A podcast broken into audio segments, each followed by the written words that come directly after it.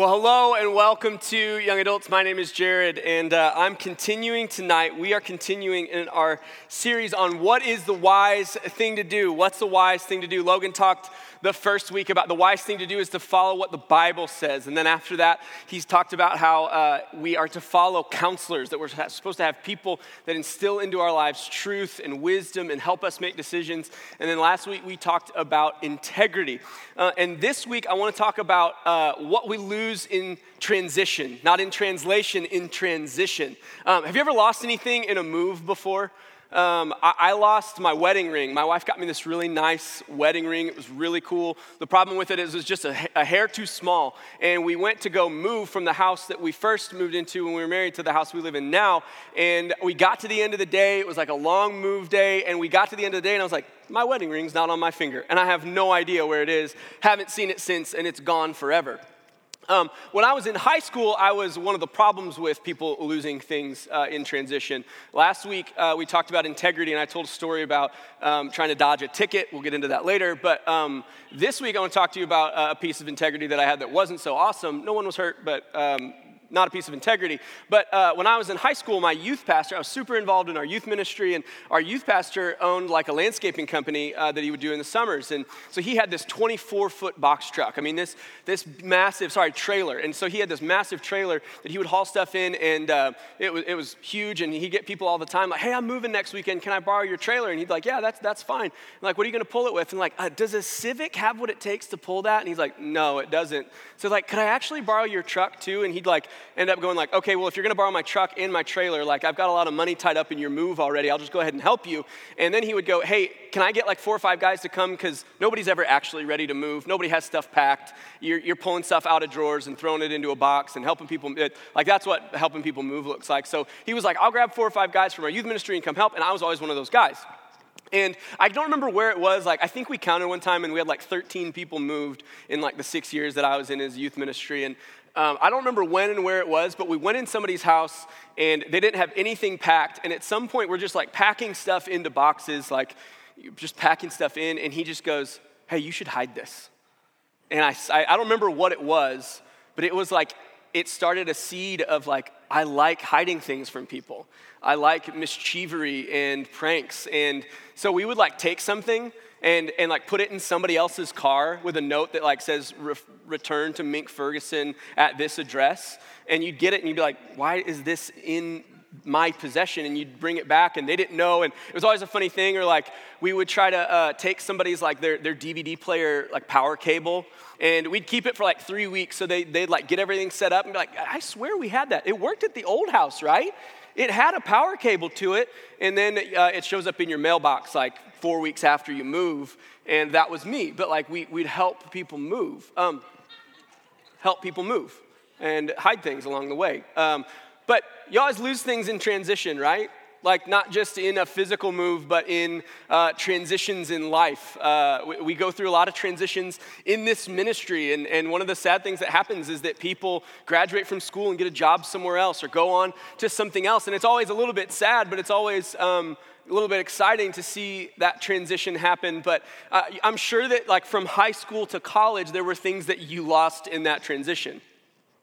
There were things that you did with your high school friends that when you graduated, you're like, actually, uh, that's not who I'm going to be anymore. Like, I don't want to be that. I was homeschooled all the way through, so there were a lot of things that I didn't want high school to be when I got to college. And it was like, there are actually people here. This is nice. Um, loneliness was one of the things that I lost. No, I'm just kidding. Um, but like we, we lose things in, in transition, and it happens in those transitional parts of our lives that we leave some old things behind. And some of those things are good things to leave behind. And some of those things are, are good things that we have left behind.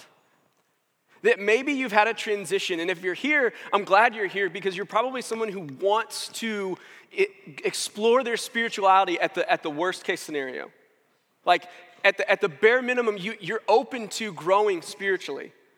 And, and hopefully, you're here and you want to grow spiritually, not just uh, in spirituality, but in your faith to Jesus.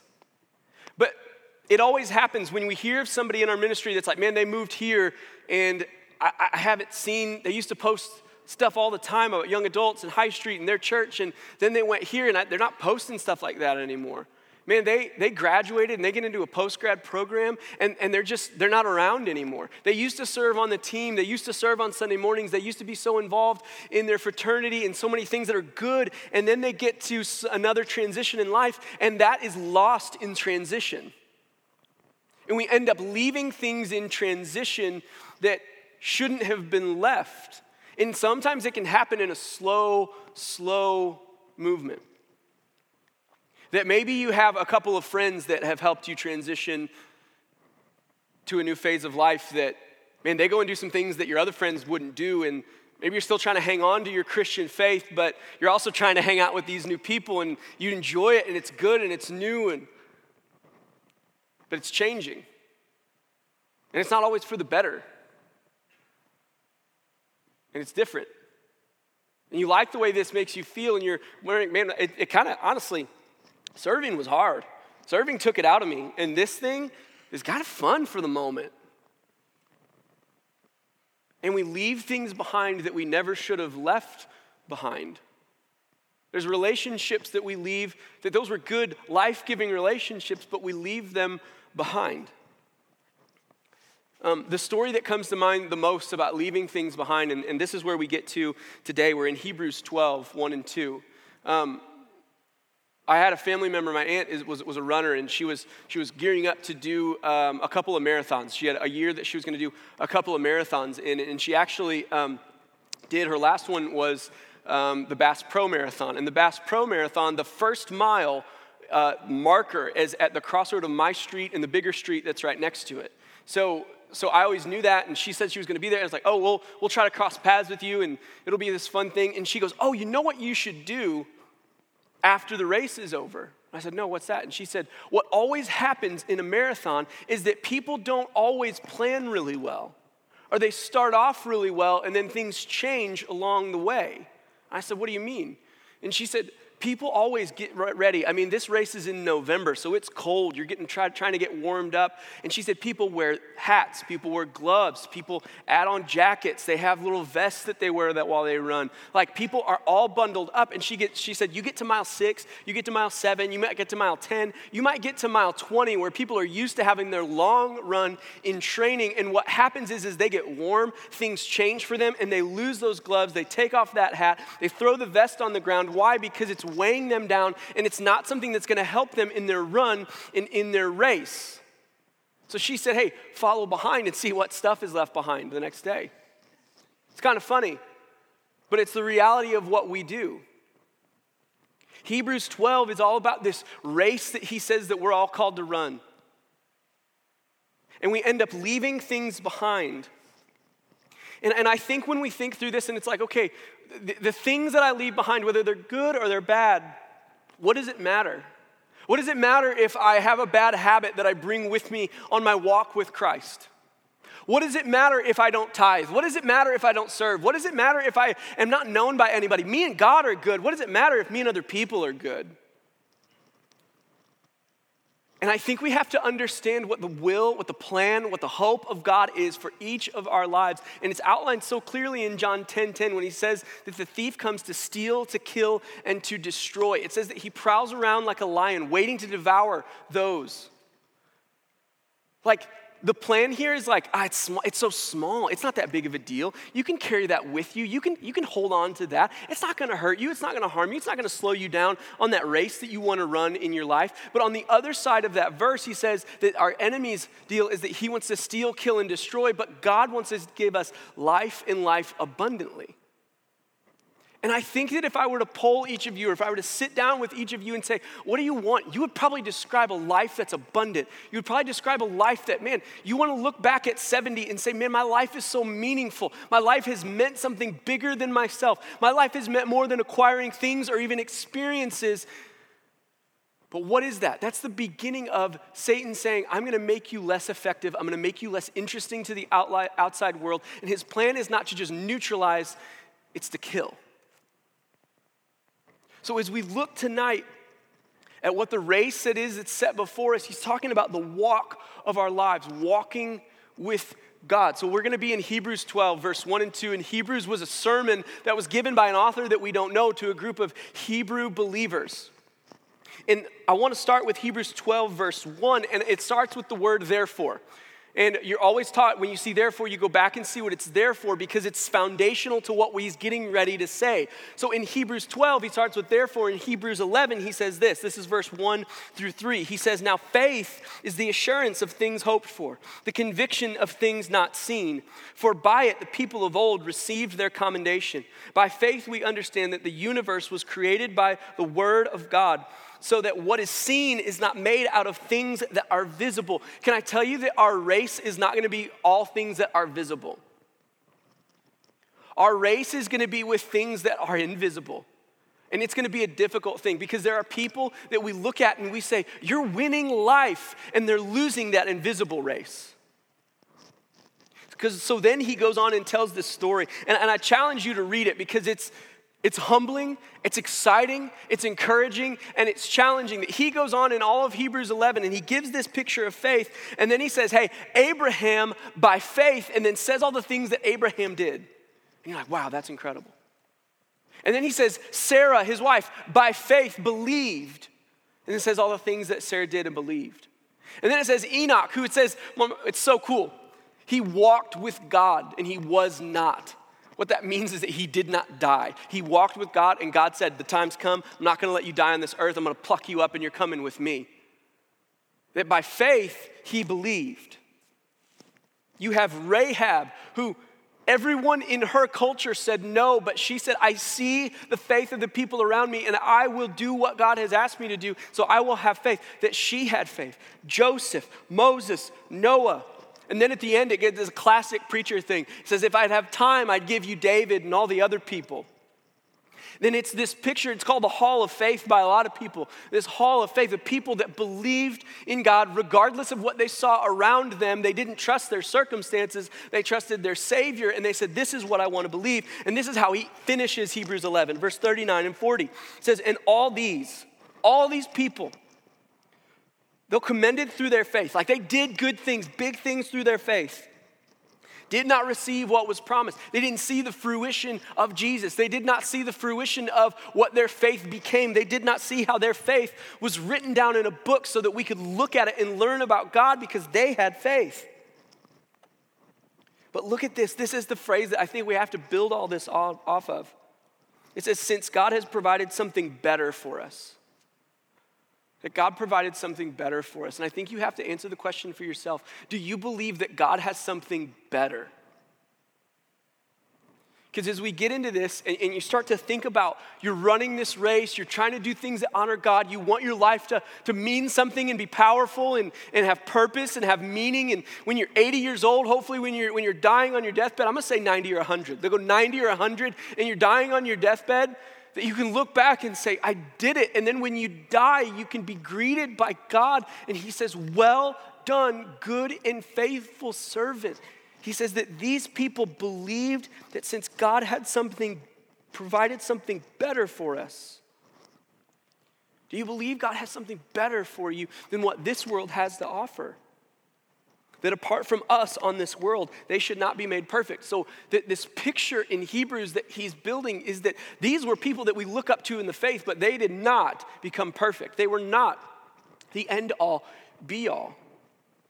And I want you to turn to Hebrews 12, 1, because that is where we go. So, what do we do? How do you transition well? How do you hold on to the things that matter and let go of the things that don't matter? How do you transition the right way? Well, in Hebrews 12, verse 1, he says, Therefore, since we are surrounded by so great a cloud of witnesses, this is not an arena where we are performing and the, the cloud of witnesses that he just talked about are living up in the clouds somewhere, kind of living as ghosts and saying, like, hey, I'm cheering you on. It's good. It's saying that we have a history in the faith of people that have sacrificed their self so that they can honor God. God, it's not about me, it's about you. Were they perfect? Absolutely not. But they are people that went before us that showed it is worth it to live a life that honors God. Listen to this. He says, Let us also lay aside every weight in sin which clings so closely, let us run with endurance the race that's set before us. The first phrase I want you to look at is let us also.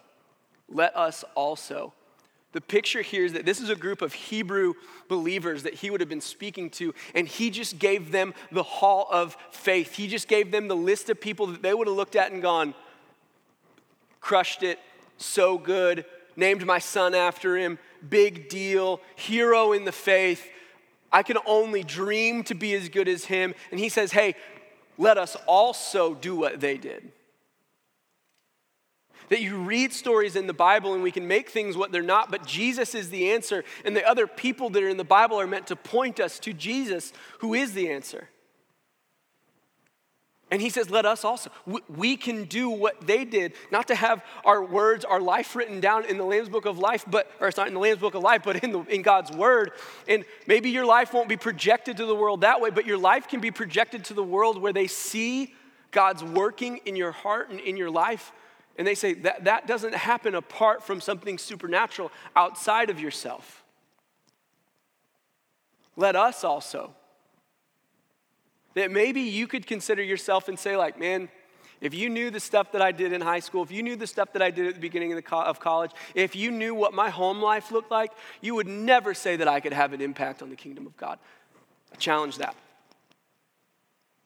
If you look at the people that God used in the Bible, if you look at the people that God has used in my life that have impacted me, they're far from perfect.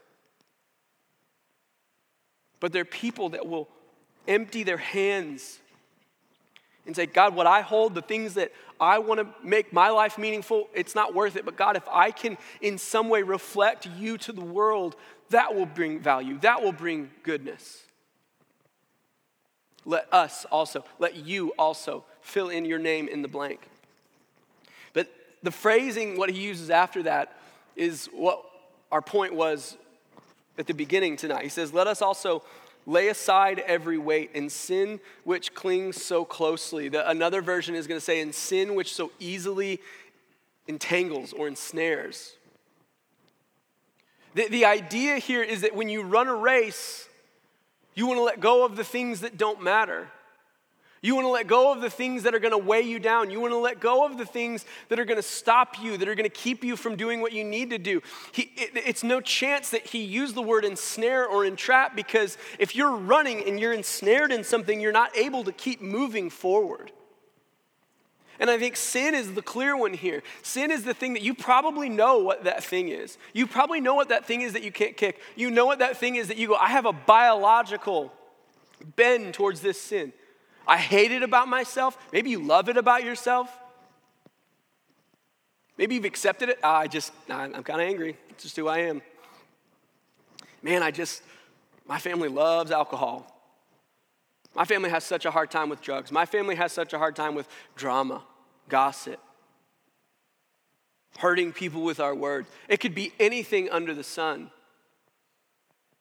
But it says that this sin doesn't just something that we carry along with us. It's a, it's a, it, it clings tightly to us and keeps us from moving forward. I think about like my, my boys love to, anytime they can, they jump on me, like physically jump on me. And it's so much fun until all three of them are on me. And I'm like, listen, you, you got me. Like, there's like 90 pounds of kid there, and I just can't do it. In, like, you, you got me stuck, and I can do it for a minute, but they, they've entrapped me. They've ensnared me, and I can't move any further. What is that for you? What is that thing that's hanging on to your foot? The Bible talks about how we shouldn't be giving Satan a foothold. That initially it doesn't seem or feel or bother us. But now that you're maybe 10 years out of high school, five years out of high school, a year out of high school, you thought, oh, maybe that was something that will leave with transition, and it hasn't left with transition. It's stayed there. And it's clung to you. I think the first thing that we have to do is acknowledge what that problem is. If you can't acknowledge what the problem is, you don't know how to fix it. You don't know how to bring it to the table. You don't know how to set it aside. And I'm, I'm trying to run, but man, I don't know what my problem is. The people around you can probably see it. That's why we talk about community. That's why we want a big group to feel small. It's easy to limp in and out of here, and no one knows your name. No one knows what's going on with you. No one knows what that thing is that's wrapped around your ankle. But if we were to spend some time together, you'd probably see what sin is wrapped around my ankle, and I could maybe see what's wrapped around your ankle, and we could help each other. In James 5, it talks about, like, we know, I think we know this. I think we know that, like, between me and God, I'm good. Like, I'm forgiven. I'm, I'm good. But then we go, why is it that on this earth things are not getting better? But James 5 talks about how we need to confess our sin to one another, one another so that we might be healed. That we're walking around forgiven by God, but not healed on earth. And we wonder, man, it keeps getting harder. Me and God are good, but I haven't let go of it yet. Then it talks about weights. It says sin in weights, and all, almost all versions have that same idea of sin in weights. And I kept looking into it, going, why, why did it make that distinction? What, what is, is sin? Is weight just another word for sin here? Like, what, why, why include two different words? But what's a weight? A weight is something that slows you down and makes it harder to go further. You can't go fast and you can't go far with a weight on you. And a weight is something that might help you. It might not be bad for you, but it's to make things more difficult for me. When I was in college, I rolled my ankle really bad. I was doing playing a sport and rolled my ankle and, and it, it ballooned up. And then once it healed, it got better, but like it was weak. It, it wasn't as strong as it needed to be. So I went out and I bought an ankle brace. And this ankle brace was like, it, it, made my ankle real stiff and like I could, I didn't have a ton of mobility, but it made my ankle stronger, so it wasn't gonna do that again. And it was kind of nice. Like I would wear that when I would run, I'd play, wear it when I would play sports. And um, it was nice to have, it helped. But you look at your situation and you go, I, I don't need an ankle, ankle brace. It, it's something that helps me but might hinder you. And you look at those extra things and you say, okay, it's not sin, it's not a bad thing, but you're carrying it along, and then you're wondering why your life's not where God wanted it to be, where you hoped it would be. That maybe you're like, man, God gave me this vision for my life and where it would be and, and the person I, I want to be, but I also want to be in a relationship. So I'm going to carry that with me.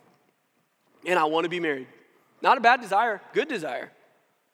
But it's a weight that you carry with you that you make the ultimate thing. And ultimately, it becomes something that you set your eyes on that's not the prize. It's a weight. It's not a bad thing, it's not something bad to carry, but it doesn't help you get your goal. Maybe for some of you, it's financial success. It's success in whatever arena you want to say it is, whether it's at work or school or even just with your friends. You want success, but you're going to start hanging on to those things and you're going to go, okay, I want to chase after God, but I also want the people in my life to love and accept me. So I'll do whatever it takes to get money, to get success, to get acceptance. And we sit here bogged down trying to carry too many things. And then we wonder, why? Why does my life not look like I want it to? Where what the author here says is that we should lay aside, throw off everything that is a weight and a sin, and let us run with endurance the race that is set before us. We have to run the race. I want to live my life, whether that's in the next five hours or the next five decades, in a way that I can meet God in heaven and say, I did everything that I knew to do. And it terrifies me to think that I could show up and say, I did most of the things that I knew to do. I really loved comfort, God, I'm sorry. And miss it. Miss it. I hate to miss it. So, how do we run the race? The first piece talks about how we run with endurance. How do we run with endurance? I think when you run with endurance, you have training and perspective. Uh, I have a couple friends who have run marathons, and you, you start with the like couch to 5K, you just start getting out there and taking a walk. You just start getting active, and then you start taking a one mile run. It's a half run, half jog. It's a half walk, half jog. It's a, I mean, you got to start where you are at. It takes training, it takes moments, it takes time to get where you want to go. I look at heroes in my faith and I go, man, I want to run with endurance so when I'm 76 like you are. I was having lunch with somebody today and I saw someone from our church I, be, I didn't look it up, I forgot to, but I believe is in their mid to late 80s. And I just got to sit with him and say, man, I just, I want my faith to be like that man's when I'm 86. I want to look back and say, I did everything I knew to do. I want to train for it now. To do the things that God has set before me today. My friends that ran marathons, they didn't start by running 26 miles or whatever craziness they do. They started off by running one, they started off by running two, they started off by having a long run every Sunday where they would run six miles, three miles, whatever the training plan said. And sometimes I think we look at God's word and we go, Got it, Got it. Easy stuff. Don't have a problem with it. Not called to it. And God's sitting there going, You're not taking the one mile run seriously. You're not willing to be faithful in the small things, so you haven't received large things. I think it's both training and perspective. You have to keep perspective on, man, I'm 25. I'm going to do everything I know to do at 25. I'm going to seek out some wisdom. I'm going to do everything I know how to do at 20, at 25, at 30, and I'm going to be faithful. It's perspective, it's gratitude. I thank you for putting me where I am today. God, I'm not where I want to be, I'm not where the people around me are, but I'm grateful where I'm at today. Training, endurance, so, how do we run the race? How do we know what to hold? How do we know what to let loose of? And I want to give you a couple of things. And this is what I talk through when I talk to guys about making decisions. So, these are three things on making decisions what to know how to hold and what to know how to let go of. And the first question that I ask guys is Is it sin? Like, is it wrong? Is it good? Is it clearly outlined in God's word? Like, that's going to ensnare you. That's not. Like that has to be the first piece of our metric that we go, okay, I have two choices in front of me. I, am I'm, I'm moving in this race and I have a left and a right. Which one? Sometimes you go, okay, that one is wrong and that one is right. And that's where it has to start. That's where it has to live. Logan talked, and I think we've each talked about it almost every week, but Hebrews 4 12 through 13 says, For the word of God is living and active, sharper than any two edged sword, piercing to the division of soul and spirit, of joints and marrow, discerning through the thoughts and intentions of the heart. And no creature is hidden from its sight, but all are naked and exposed to the eyes of him to whom we must give an account. Like, there's this idea that, like, God's word will help shine a light on who we want to be, who God's word helps us become. Is it sin? The second question is is it wise? Is it wise? James 3:17 says, "But the wisdom from above, the wisdom from God is pure and peaceable, gentle, open to reason, full of mercy, the good fruits, impartial and sincere." There are things that you can do that are sin and not sin. And then once you walk through that door, it's okay, is this a wise decision? And I think a, a, second piece of this, and this is from Andy Stanley, it's such a good question, but given my past, given my current circumstances, and given my future hopes and dreams, what is the wise thing to do? Because sometimes, like, if I don't know your story and you come up and say, man, I'd love to go on a date with this girl, ask her on a date. Sounds great. You should do it. Man, I just, my car's broken down and I need something. Is it bad to take out a loan? I don't know. Is it wise for you to take out a loan? There are questions here where it's like, given who your past has been, given who you are in the present, and given your future hopes and dreams, it may not be a good idea to do either of those two things. And that's okay. But is it a wise thing to do?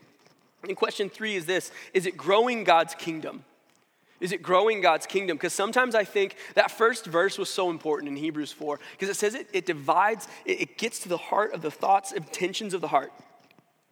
Because sometimes I think that we can justify things outwardly, and, and, honestly, I've heard the phrase, I've used the phrase.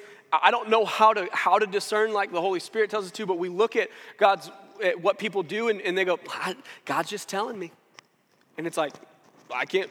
Who am I to argue with God? You you make your choice. Sure, if God's telling you, I don't know how to tell you not to do that. That's God's. But sometimes I think it can pass the is it sin question and is it wise question. And then I don't know what God has revealed to you quietly, personally, individually.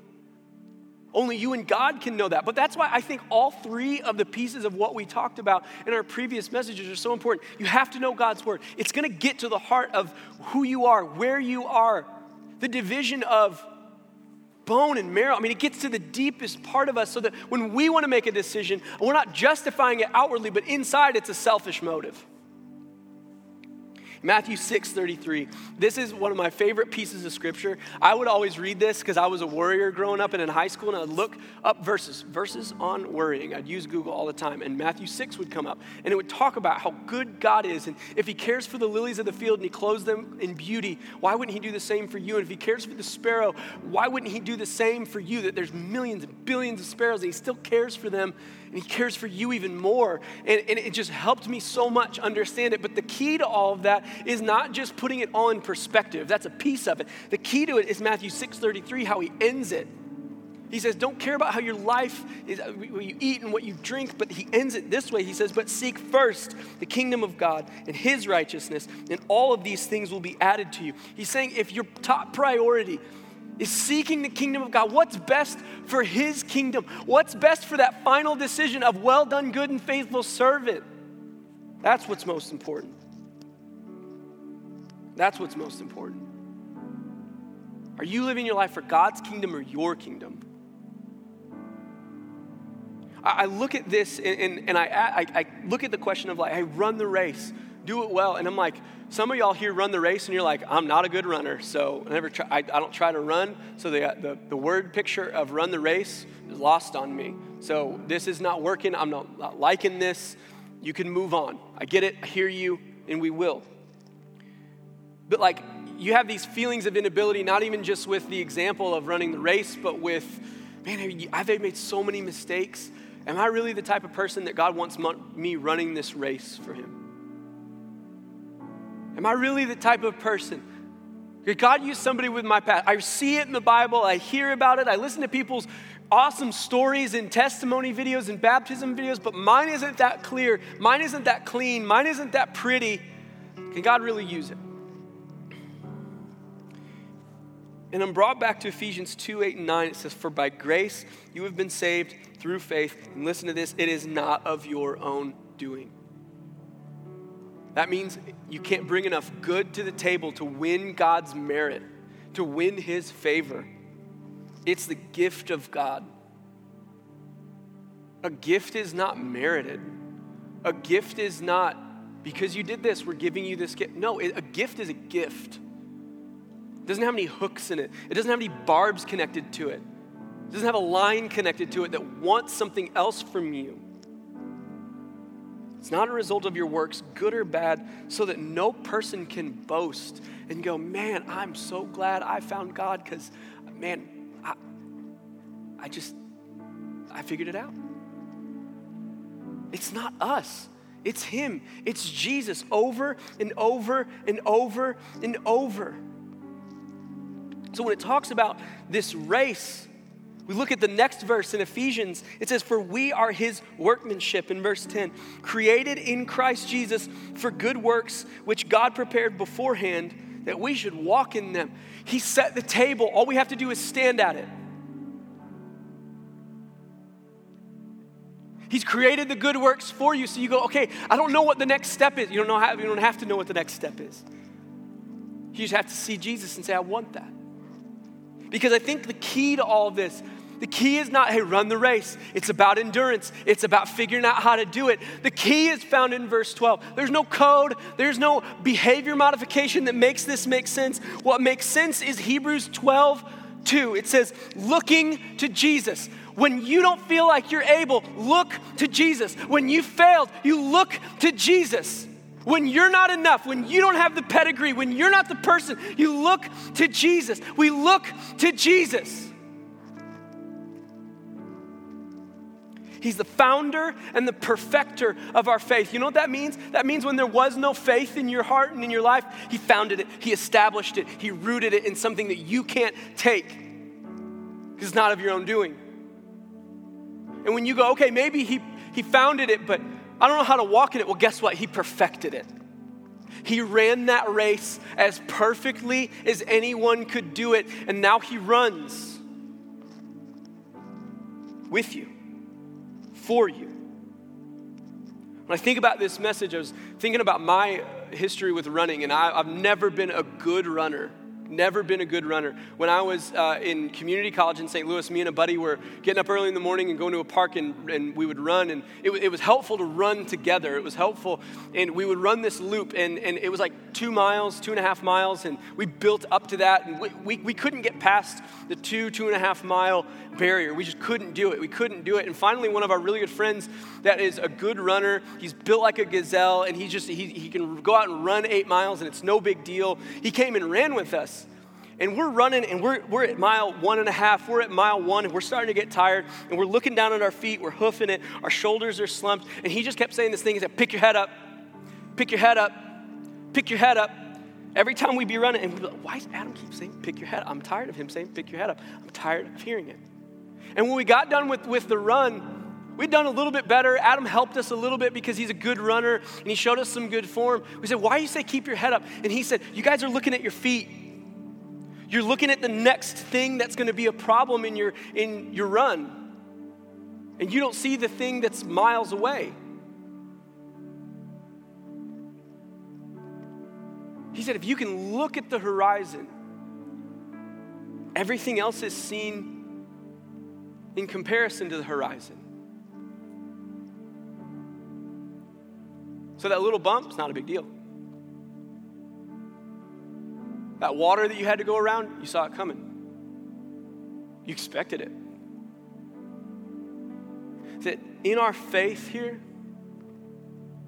if we look at our own feet, we look at our own ability to run, you're going to fail every time. But we look to Jesus. We look to Jesus. We look to Jesus. Will you bow your head?